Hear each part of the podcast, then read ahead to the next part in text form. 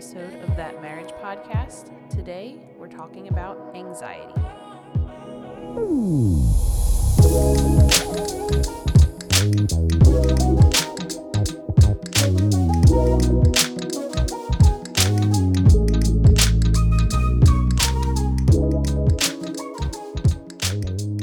So, welcome back to another episode of That Marriage Podcast. We're excited to keep going through season number two. And we're going to talk about anxiety today. It's a heavy issue. It's not super comfortable to talk about all the time, especially within the Christian realm.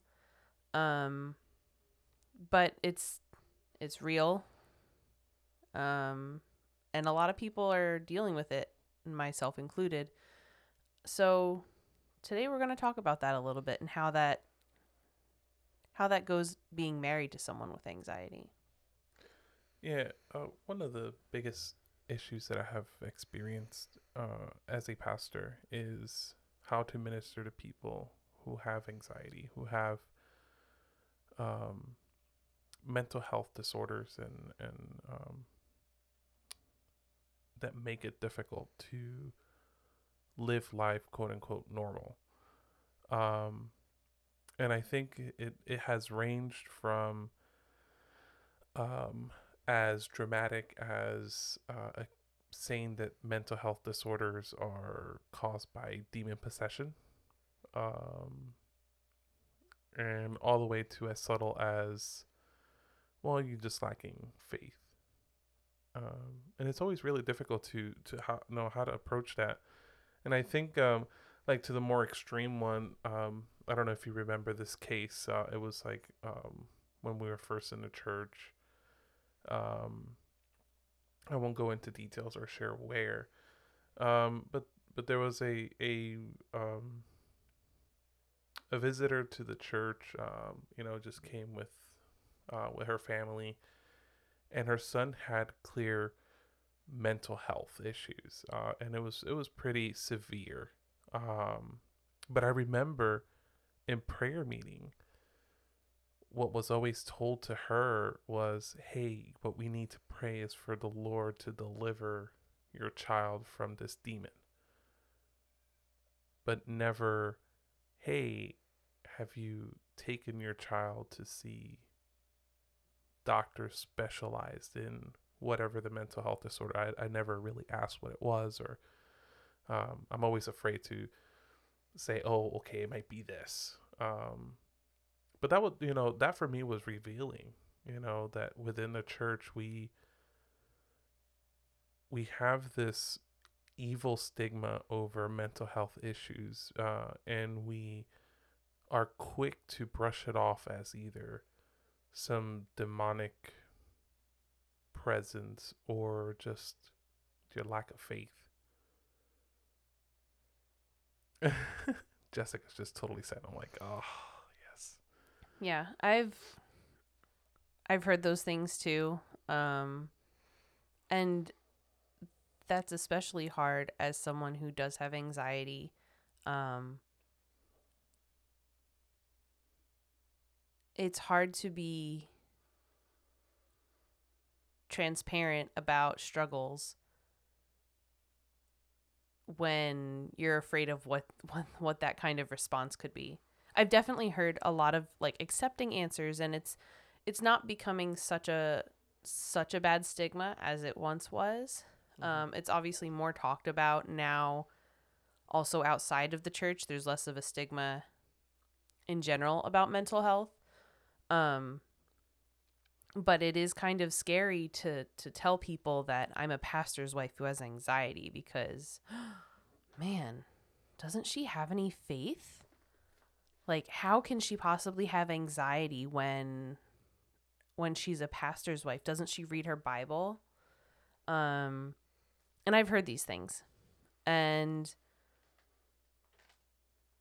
it's hard to explain anxiety to people who don't have it. Because the thing is that at least with my anxiety, I I've gotten to a point in my life where I recognize when it's anxiety. I rec- I can recognize an anxiety attack or a panic attack. And it's hard to just bring myself out of it. It's not that I don't want to, but just like when you get a cramp in a muscle when when you're exercising or something like that, uh, an anxiety attack is very much like that where it's consuming and you can't you can't just do anything you can try to stretch it out you can try to walk it off but there's nothing realistically that you can do to make it stop the second you want it to stop Mm-hmm. It it's so for me something that has always made it difficult. Something that made it very difficult to minister. The difficult that I the difficulty that I experience in pastoring um, churches and, and members that have such a negative view about anxiety um, really just comes down to um, I don't want to say a lack of, of um, biblical understanding, but a very rigid view of, of the Bible. And it really, um, because of that, it puts a limit on them on actually gaining the help that they can potentially have. Um, for example, if you think that uh, an anxiety is simply a lack of faith, you may spend years trying to address your quote unquote lack of faith when simply all you could have done was gone and sought help to to fix a actual health issue that can be addressed and you can you could have actually saved so much energy you know than trying to to fix your quote unquote lack of faith if that if that makes sense and you could have been spending a lot more time actually growing a deeper relationship with Jesus rather than trying to fight out of a lack of faith. mm-hmm. You Yeah. expel so much energy trying to find that faith when it's a medical condition. And f- all that effort, and I'm not saying that you, everyone is different. I don't want to push anyone out of, you know, searching for a deeper faith. Uh, that's, Mhm. you can totally do that. But if you have anxiety and it's a medical condition that hasn't been addressed and you're trying to just wrestle constantly years for year I mean I can't imagine for years trying to grow a deeper faith you've expelled so much energy on trying to fight something that is out of your control Yeah. Mm-hmm. Now, so so let's get a little bit deeper, Jess. Um, so how real is the problem of anxiety? I mean, it's it's real. It's genetic. Okay. Um so I didn't know it at the time.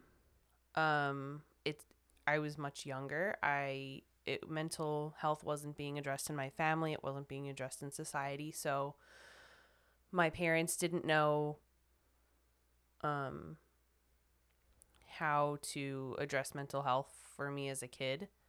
Um, but I remember having panic attacks at 12, 13 years old.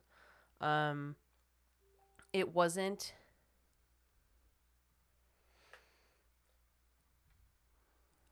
I remember having panic attacks as like 12, 13 years old. It wasn't always something that was like, oh, I'm, I'm, I'm scared, blah, blah, blah. But I remember trying to go to sleep at night and I would get this overwhelming feeling of dread. And I would be convinced that if I went to sleep that night, I wasn't going to wake up the next morning as a kid. And I, you know, I wasn't like an extremely morbid kid or anything. It wasn't like, it wasn't anything like that. It was just, I'm not going to wake up in the morning. I just don't think I'm going to wake up in the morning. Like, that's that. I just remember that feeling as a kid. And my mom would be like, You're fine, just go to bed.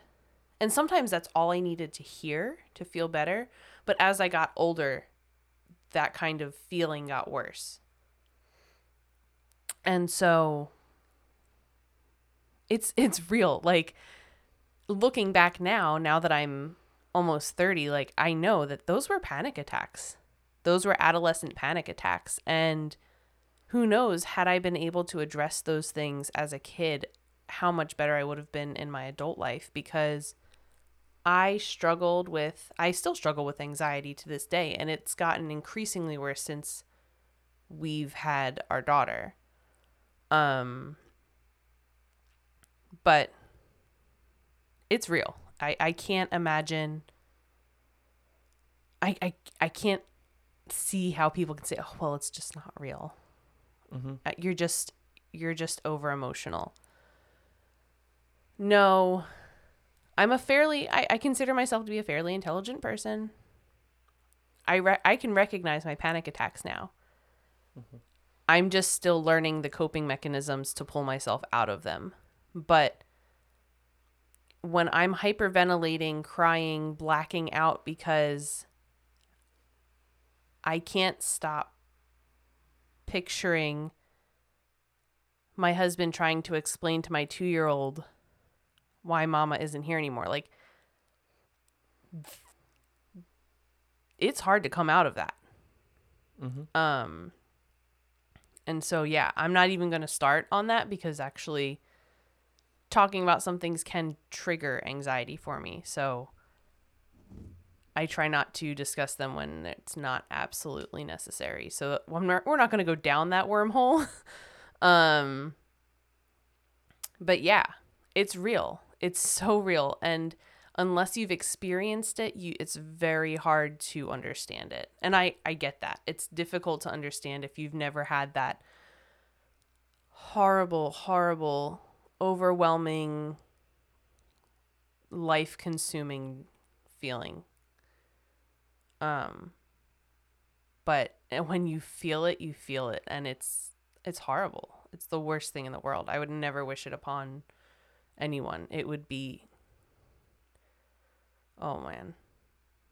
I mean, that's like a it it would be a torture tactic if it could be mm-hmm. learned. So,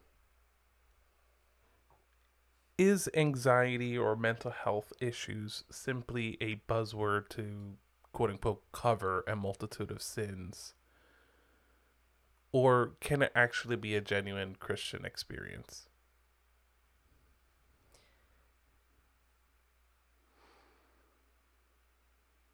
It can be a genuine Christian experience. The thing about it being a buzzword is yes, it's a lot of people will say, "Oh, well, I just have anxiety." Sometimes yes, and I understand that getting to a doctor to address mental health doesn't seem like a priority, especially on a budget. Um, you know, I'm I'm very much understanding of the millennial plight where you only go to a doctor if you feel like you might die. Because otherwise it's ridiculously expensive. And I understand that. Um so yeah, a lot of times people have self-diagnosed anxiety and that does kind of undermine people who who have gen- genuinely been diagnosed with anxiety. But to a Christian experience, it's it's crazy how people say, "Oh, well, it, you're just saying it's anxiety. You just don't have faith." And it's funny this year when for Easter I was going through the book of Luke each day. Mhm. And when you get to the resurrection, it like I don't know why this year I've read this story before. Everyone's read this story before, but this year it popped out to me that Jesus is crucified and then it's Sabbath and they go back on Sunday morning to find the stone rolled away and Jesus isn't there. But they're going there to prepare the body, so to speak. And they bring spices and oils and they're doing all of these things. And when they're told that the that he's not there, they're in disbelief. And when the women tell the disciples, they have to go check themselves to make sure he's not there when when all of these people who are Jesus's closest allies, his closest friends, he's told them that this is going to happen. On the third day, I will rise, and I won't be in the tomb. But anyway, they still mourn on Sabbath. They don't celebrate on Sabbath. They go to the tomb expecting to find a body, and they don't even believe it when they're told, like, hey, remember when he told you this was going to happen? And so for me, this year, when I read that, it just really stuck out to me that, like, people question, where is my faith? The people who knew Jesus best were told that this would happen, and yet they still didn't believe it. Where was their faith? And that kind of made me realize like, God understands. God knows that we have faith in Him, but in the reality of life, in the reality of being sinful humans, we are scarred with these experiences that challenge us mm-hmm. and sometimes overwhelm our humanity. So when when you're you explaining this and I remember when you when you told me this um uh back during uh, the Easter uh Easter season um the first thing that came to my mind was wow, these these people were genuinely traumatized, like PTSD, where everything Jesus has ever taught them or said to them just literally went out the window. And for a second, I said, I, I, I genuinely judged them. I was like, weak like weak disciples. Like how dare they not believe Jesus Christ? But then I like within a split second I said, "Well, wait a minute. It's not that they didn't have faith, but as you said, like their sinfulness, their humanity, their the the, the frailty of the human mind and heart as well caused them to to be blinded to just simple a simple promise that Jesus had made. And and it just goes back to as as you were mentioning and to to my question, you know, anxiety can be a part of of a Christian experience where you might know all the right verses, you might know all the you might know all, all the stuff that you need to say to yourself to not be anxious. Um, but yet, whatever it may be, whether it be a trauma that you experienced or whether it be a predisposed genetic mental health disorder, as you just mentioned within your family, things can trigger it. And all of a sudden, yeah, I might know, you know, Philippians 4 6, you know, don't be don't be anxious of anything, you know, rejoice all the time and you know, think of pure things, you know. If if I find myself in a place where my mind cannot process the reality, I could quote unquote, you know, or not not quote no like as some people may say, oh, not have the faith. But it's not that I didn't have the faith, it's that at the present moment, physically, I can't process what's happening. Yeah. And it's that's what stood out to me is like these people had this knowledge. It's not that the knowledge was absent, mm-hmm. but the the emotion was overwhelming. The human experience was overwhelming. and to me that's that just really hit me that God sees our humanity. God sees how how we are affected by events of life. And he doesn't look look at us and say well i've already told you don't worry about anything. Why would you worry about something? Mhm. he knows that you have that in your heart. He knows that you know that that that knowledge. But he knows that we are so sinful and so human that that overcomes us. Mhm. um and i mean i'm that's it sucks. Like i'm not not trying to to say like oh well that's okay. I mean no let me tell you it's not okay. It's not fun to live with. And everyone lives with different overwhelming human experiences that challenge your biblical knowledge of peace it just manifests in different ways and I, guess you know uh, I'm I'm I'm already hearing, you know, from the back of my mind the the rebuttal statements. Oh, but Jesus said that he came to give us life more abundant, and you know all these other verses that you can you know throw you know in the same line. Uh, was in John fourteen? He says, "My peace I give you, my peace I leave with you." what would you what do you do with that then like how do you balance jesus promises with the reality that there there may no there may be a mental health disorder present that is putting a a damper it's uh, hindering uh, i don't know what other ways I can describe it that is impeding you from exercising your faith to its fullest potential?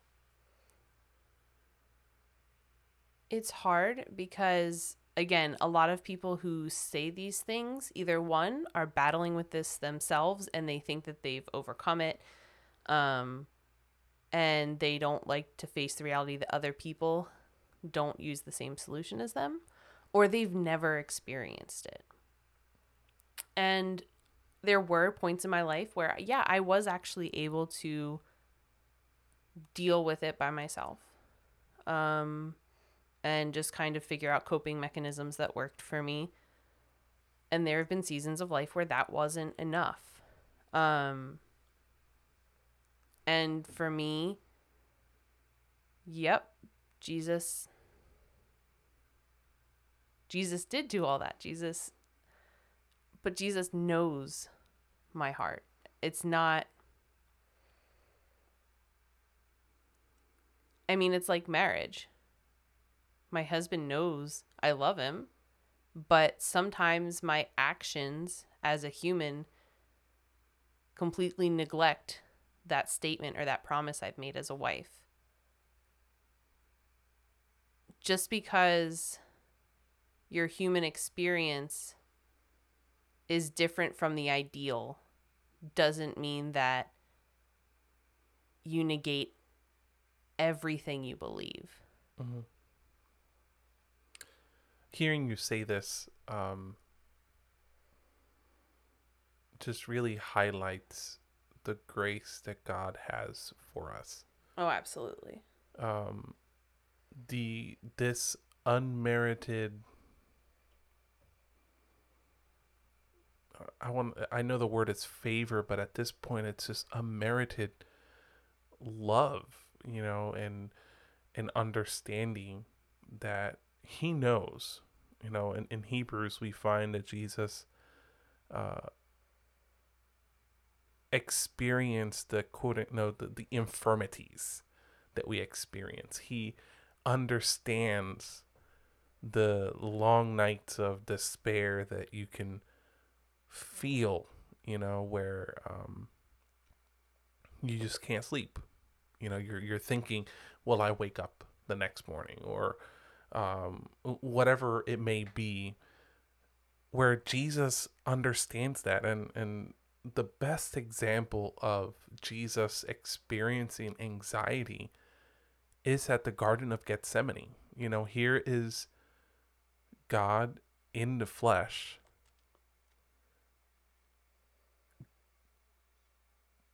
asking God, pass this cup away from me.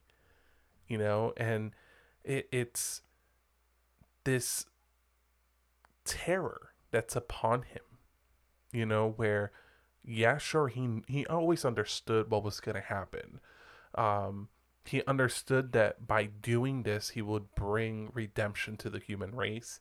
He knew that by doing this, he will finally finish, you know, this this battle between him and Satan. He knew that this was the victory that needed to be fought, and this is the way that had to be done.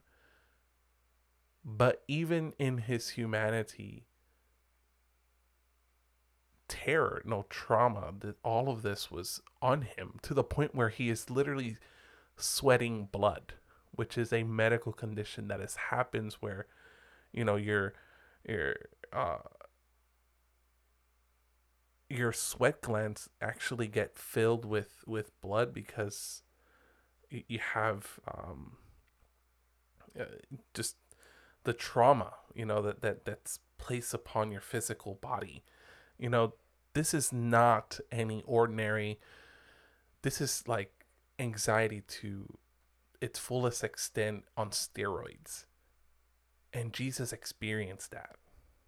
And here we have a God who understands that and he pours his grace and he understands, oh, yeah, Jessica knows that I'm here for her. She knows that I'm going to pour my blessing but she's struggling right now. So the question now obviously Jesus has that that grace. So Jessica, how how should a spouse approach um their other spouse that is facing either a mental health disorder or anxiety more specific? This is really Joe asking, like, hey, what do I do?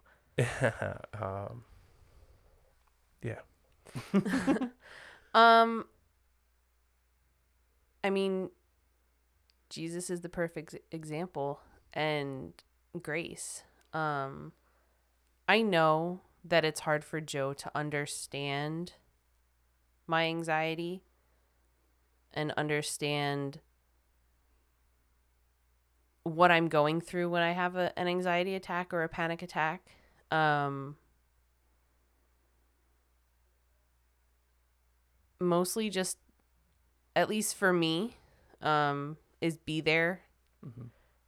Just be a source of comfort. Um, because logically, usually I panic about things medical related. I usually think that it's every headache is an aneurysm and every, you know, bellyache is every stomach ache is cancer and mm-hmm. I mean like those kinds of things.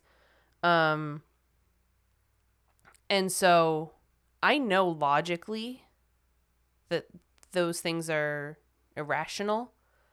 Um so I don't need Joe to tell me that. Mm-hmm. I don't need him to tell me that that's illogical. I I know that. I understand that it's illogical. Um if you didn't know, gallbladder attacks can present themselves with similar symptoms as heart attacks. Yep.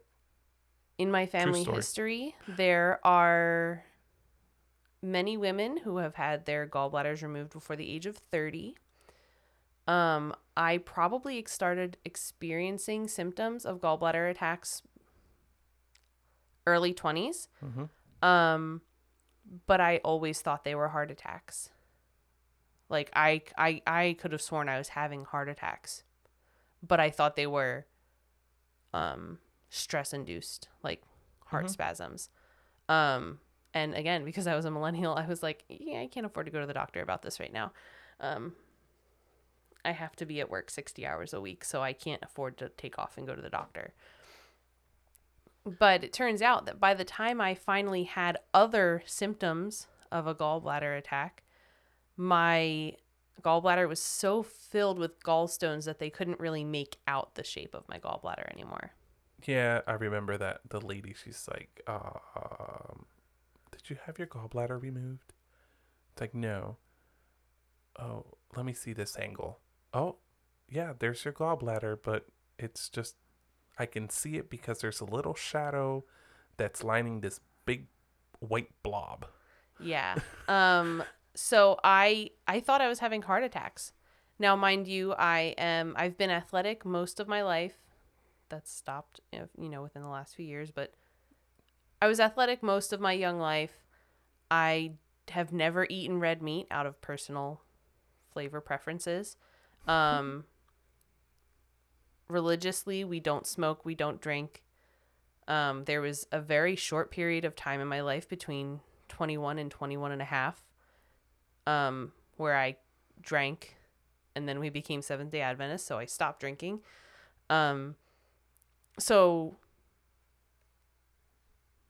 I mean, even when we did drink, it wasn't excessively. There was, I was never a partier. I never, never had any of the habits that you particularly associate with heart conditions. Mm-hmm. And so for me to think that I'm having a heart attack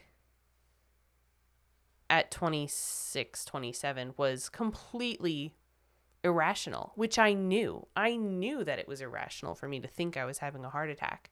And to top it off, that also, all of this happened three months, four months after Lena was born. Yeah. Um, so there was a lot of hormones involved. And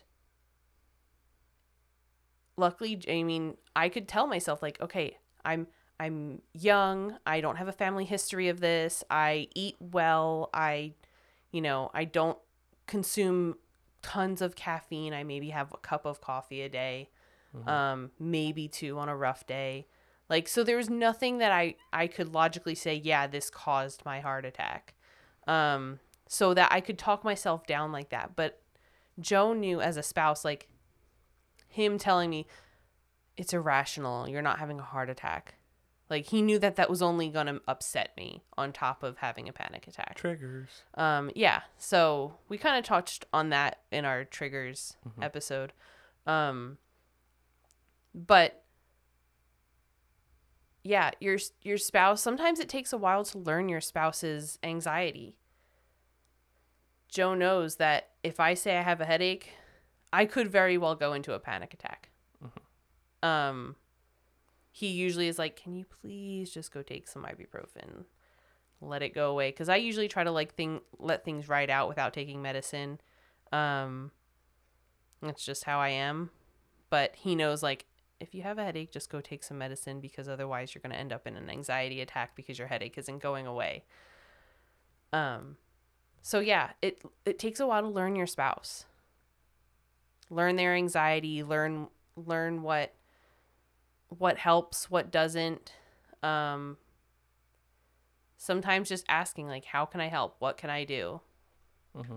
and sometimes just your presence Yeah. helps just feeling not alone in that dark dark horrible place Yeah. um because for me that's the worst part is feeling like i'm in the bottom of a black hole all by myself Especially, no, like at least in my case, you know, um, I, I'm a you know cup half full kind of guy. Oh god Um, when we first started dating and he would try to pull that when i was having an anxiety attack that was the worst Yeah, it it's just you know, in I've always been a happy child, always been just a happy person.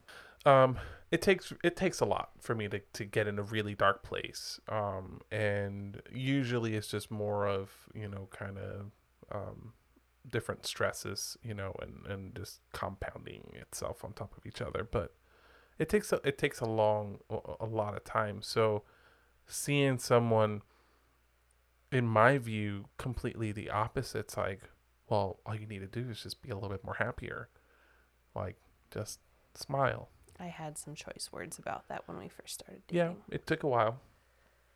But the more I learned um, about about Jesus' grace for me, the easier it was for me to put that into practice. You know, not even show, it's just more of letting it be. Uh, because uh, I realized that there's no words that I'm going to say that are going to make it better. Uh, I, I knew that. And it wasn't that, you know, Jess didn't love me. Um, I just realized that, you know, right now, uh, she knows what it is. She understands, okay, this is a an anxiety. Um, so I just need to be there. You know, I just need to be just be present, you know, and let God's grace flow through me, if anything. Um and it goes it, it goes along like something I learned very recently, you know, within probably the last week or so, and it's not really learned, but just kind of put it more into better better words. Um, but in Mark chapter two, we find a story of the friends that bring the paralytic man, and they break the hole in the ceiling, and they drop the the friend down so that Jesus can heal him oh, I've heard I don't know how many sermons on that passage in my whole life.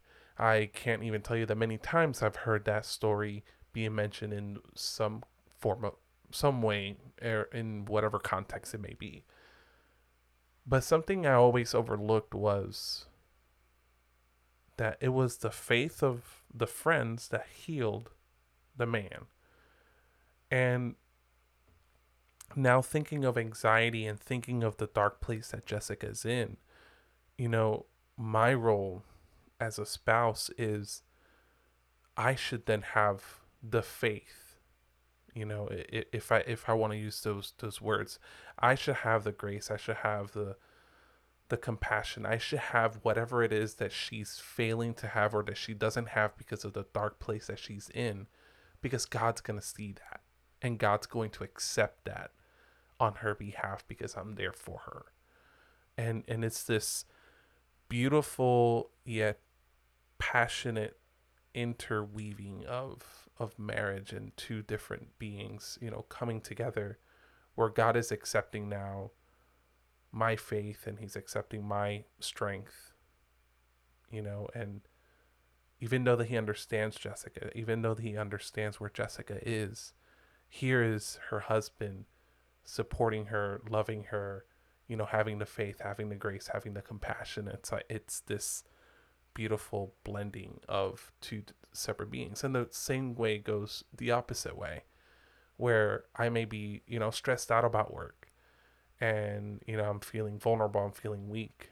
And here comes Jessica being strong and, you know, it's this, you know, this complementarian aspect of marriage where where I'm lacking, she's, know, filling it and supplying it and wherever she's lacking i'm here to supply it as well. And and even if we're not looking at in this god you know kind of divine vertical aspect you know she can sense that that i'm there for her you know that i'm trying to be that rock that you know that firm place where she can you know come and feel safe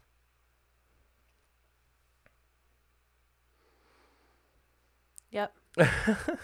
Jessica's like, oh my goodness, he's learning. So, um, just to conclude all of this, obviously, we can talk about anxiety and mental health disorders for hours on end. Yeah, I can. Um, so just two quick questions. What would you say to those who are uh, facing and are dealing with mental health disorders and anxiety specifically? Um, and how can you get help? So, if you are dealing with any mental health struggle, anxiety, depression, PTSD, the list goes on. There's a lot of different mental health struggles. If you are struggling and you have the capabilities to see a medical professional, do that. see your just your primary care doctor. You can express your struggles. If you don't feel heard with your primary care doctor, change primary care doctors. Yes. I understand that is difficult for some people geographically or insurance wise. If you live in a small town, sometimes there's not many choices. Mm-hmm. Or if you have very specific insurance, it's hard to find different providers. Use whatever resources you have mm-hmm. to find a medical professional who hears you and wants to be your advocate to help you work through whatever medical problems you're having. So I I was at a doctor who they just kind of said, "Okay, well, we can we can do this." And I didn't feel like my problems were being heard or solved, so I literally found a doctor in the next building over, and it's a world of difference. Um I go in regularly just to discuss with my primary care doctor how the treatment plan we've chosen is going. She recommends different things, different um, different ways to deal with it, how I'm reacting to different methods we've chosen. Um, I understand that it, it's hard to make it a priority. I understand that feeling like your side is on fire versus, well, I had a panic attack the last five weeks, once a, once a day, or once a week every Mhm. you know last four and a half weeks or whatever it is. It's it's hard to not prioritize mental health, but it's so important because it can change every other aspect of your life. So even if even if you don't want to see a primary care doctor but you can find a therapist or a counselor Mm-hmm. Do that. There is a lot of online communities that can be helpful. Um, just having that community to be able to be vulnerable with like-minded people can be helpful. Um, but yeah absolutely seek help. It's hard. It's it's i don't want to say like ti you kind of take a blow to your ego because i think that's what society has done to make us think that mental health isn't a real medical issue. I put off um, being medicated for anxiety for a long time. And after i had my daughter my anxiety got worse and worse and worse to the point that I was actually having physical issues because of my anxiety. I was getting heart flutters because of my anxiety on a daily basis. Didn't matter what I ate, didn't matter what I did. And to that extent, I stopped exercising I didn't do a lot of things because I was so afraid that like what it, what's going on with my heart, like what's going to what's the problem? Um and so finally I got the guts to go to my primary care doctor and I said, "Look, like this is happening and I don't know why. I've tried to change things, I've tried to do a few things to rule things out and I just don't know what it is." And she said, "This could be anxiety. Let's try a medication to see if that will help." Um and I was resistant to it. I didn't want to be on a daily medication. I didn't want to have to depend on medication. But I realized for this chapter of life, I I needed it. Mhm. Because every day I would spend hours just sitting trying to control my heart. Um and that was hard for me to come to terms with. Um but guess what? I haven't had heart flutters in like 4 or 5 months. Um until the other day where we had some crazy days we were recording different things we were doing different things or we went out for walks or something because we finally had some nice weather and i missed my medication for two days at the same time, which I try not to do. I, I make an effort to make sure I take it every day at the same time. But I missed my medication for a couple days and the heart flutters came back immediately. And I realized, oh, oh darn it. I thought that maybe maybe that just kind of had gone away, but no, my medication is controlling it and that's that's good. I I I realized like I saw a medical professional who knows a lot about what how to handle these things. Um and gave you options. And gave me options. She gave me options. She said, you know, if you don't like this, let me know. We'll mm-hmm. we'll find something else. Um, and she said we can always change this in the future. If you feel like you don't want to use this anymore, let me know and we'll figure out a way to take to, you know to taper you off of it. Yeah. Um that is so important. I'm, I'm sorry, I don't mean to cut you off, but this is so important and as a pastor I need to speak to this because I have had so many conversations with members on this issue and not just on mental health but just medicine in general and their faith and walk in life. God gave the wisdom to these men and women to study medicine to help people. And it would in in my view, it would be a shame for us to not use God's provision on our behalf through medicine. But I also know that there are alternative med uh, medicine. You know, you got holistic medicine. You kind of have you know just natural remedies that you can do. And these men and women are well trained and equipped. They spend years doing research in medicine and in their specific field. Where you might come and say, Look, I'm having this issue. I'll, use, for example, uh, just putting aside uh, mental health disorders, a heart condition you know, hey, doctor, I'm having this heart condition, this was happening. And the doctor will say, well, okay, let's, you know, we'll put you on this medicine, this medicine, whatever.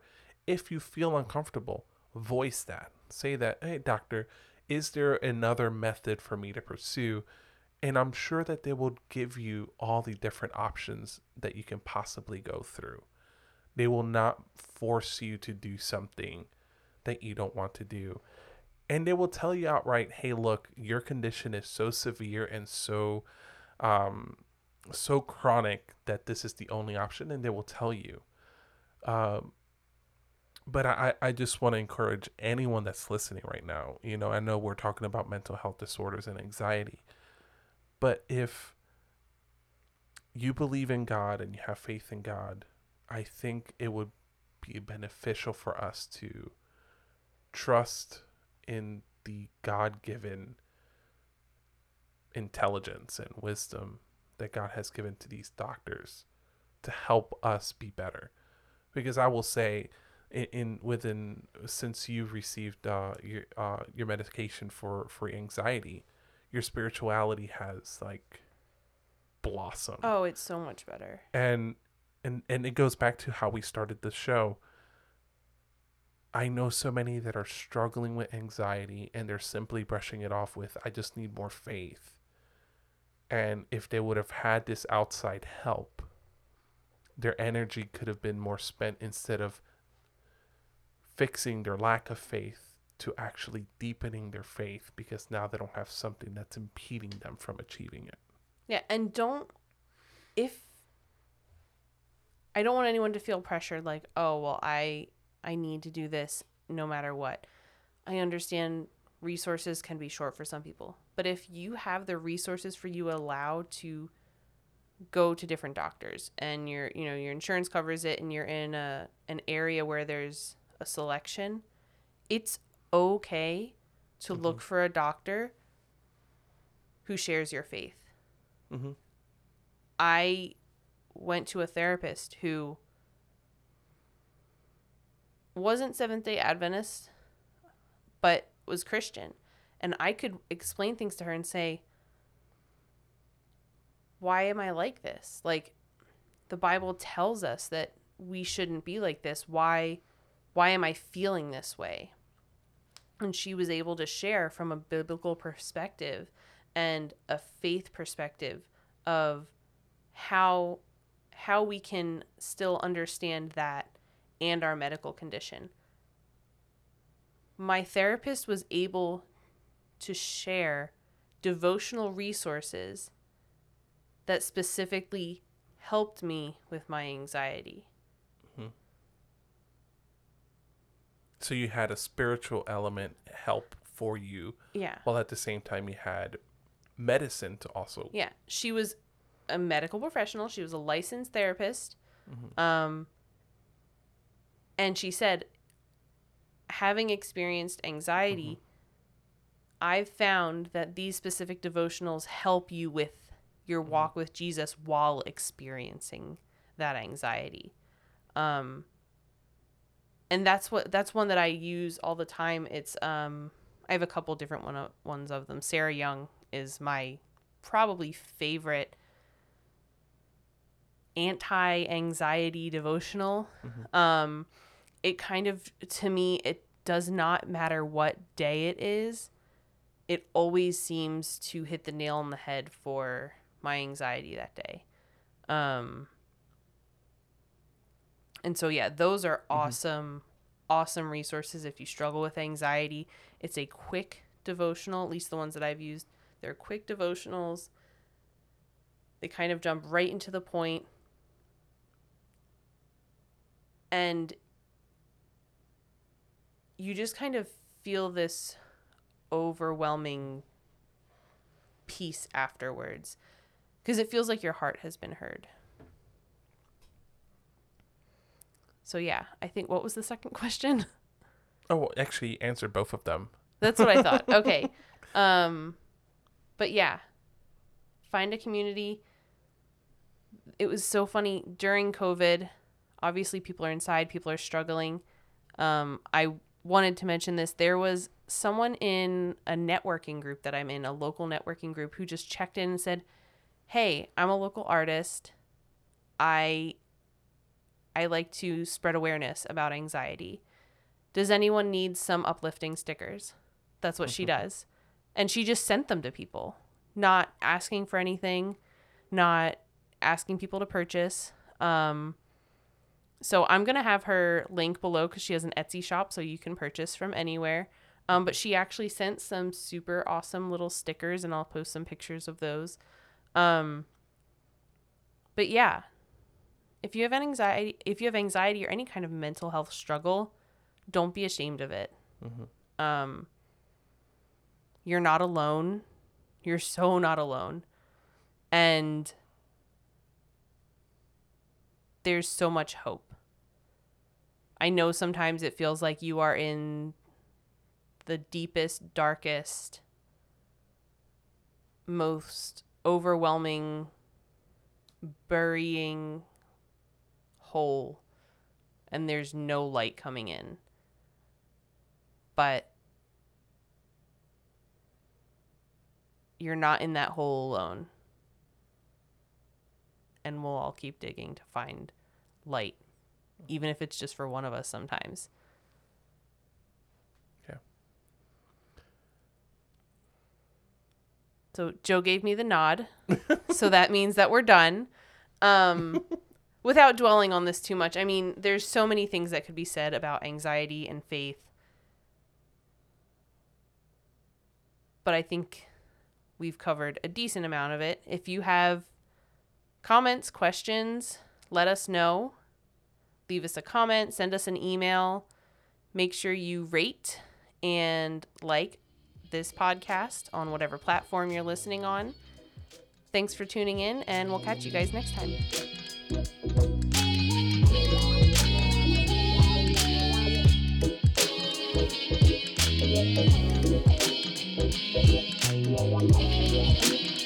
Thank you.